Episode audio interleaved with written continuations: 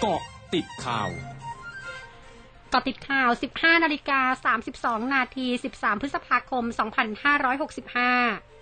นาวาตรีเจริญพรเจริญธรรมกรรมการผู้จัดการบริษัทเรือด่วนเจ้าพระยาจำกัดเผย จากสถานการณ์ในปัจจุบันที่เริ่มกลับเข้าสู่สภาวะปกติ อีกทั้งในสัปดาห์หน้าโรงเรียนส่วนใหญ่มีกำหนดเปิดภาคเรียน รวมทั้งการเปิดประเทศ คาดการว่าจะมีจำนวนผู้โดยสารและนักท่องเที่ยวเดินทางมากขึ้น จึงมีการปรับเปลี่ยนตารางเวลาให้บริการเรือโดยสารทุกประเภท เพื่อรองรับผู้โดยสาร ตั้งแต่วันที่ 17 พฤษภาคมนี้ โดยเรือธงส้มให้บริการวันจันทร์ถึงเสาร์และวันหยุดนักขัตฤกษ์เรือธงเหลืองให้บริการวันจันทร์ถึงศุกร์เรือธงแดงให้บริการวันจันทร์ถึงศุกร์ทั้งนี้สำหรับวันอาทิตย์ทางเรือด่วนเจ้าพระยายังคงงดให้บริการเรือทุกประเภทเป็นการชั่วคราว ช่วงนี้ไปเกาะติดเลือกตั้งผู้ว่ากทมค่ะ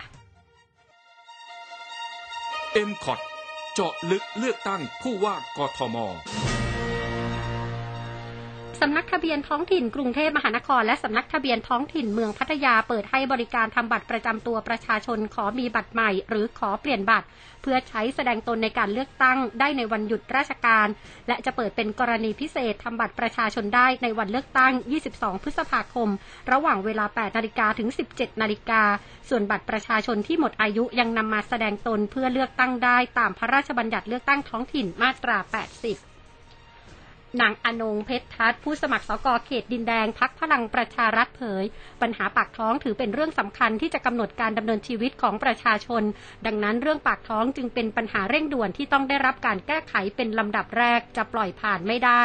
ระบุในการลงพื้นที่หาเสียงในระยะเวลาที่ผ่านมา รู้สึกดีใจและอบอุ่นใจที่ประชาชนในพื้นที่ให้การต้อนรับอย่างอบอุ่นพร้อมขอให้ประชาชนเลือกคนที่มีผลงาน สามารถดูแลใกล้ชิด ตามติดแก้ไขทุกปัญหาและเลือกทำสิ่งที่ดีที่สุด ซึ่งส่วนตัวพร้อมทำงานอย่างเต็มที่ให้สมกับความไว้วางใจของชาวดินแดง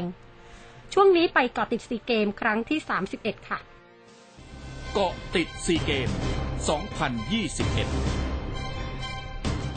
ทีมมวยสากลทีมชาติไทยชุดสู้ศึกซีเกมครั้งที่ 31 ที่ประเทศเวียดนามเดินทางถึงเวียดนามแล้ว และจะลงซ้อมช่วงเย็นในเวลา 17 นาฬิกา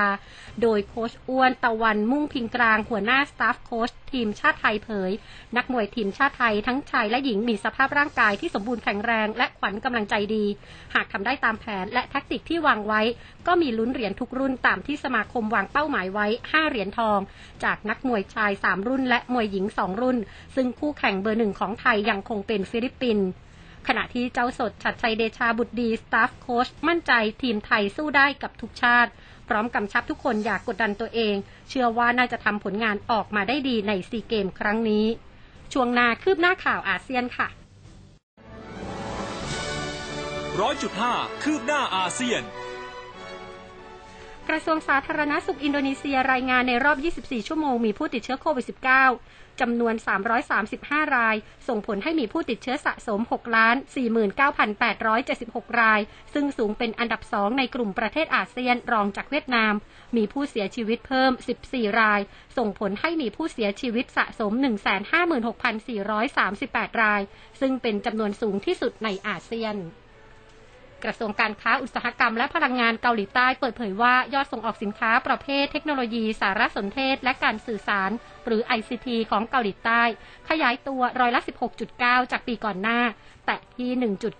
1.994 หมื่นล้านดอลลาร์ในเดือนเมษายน ซึ่งถือเป็นการขยายตัวในอัตราหลักสิบติดต่อกันเดือนที่ 13 นับตั้งแต่เดือนเมษายนปีที่แล้ว ขณะที่ยอดนำเข้าสินค้า ICT ปรับตัวขึ้นร้อยละ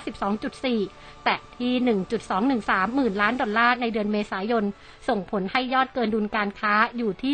7.81 พันล้านดอลลาร์ ทั้งหมดคือเกาะติดข่าวในช่วงนี้ภัยดัญญางานสถินรายงานค่ะ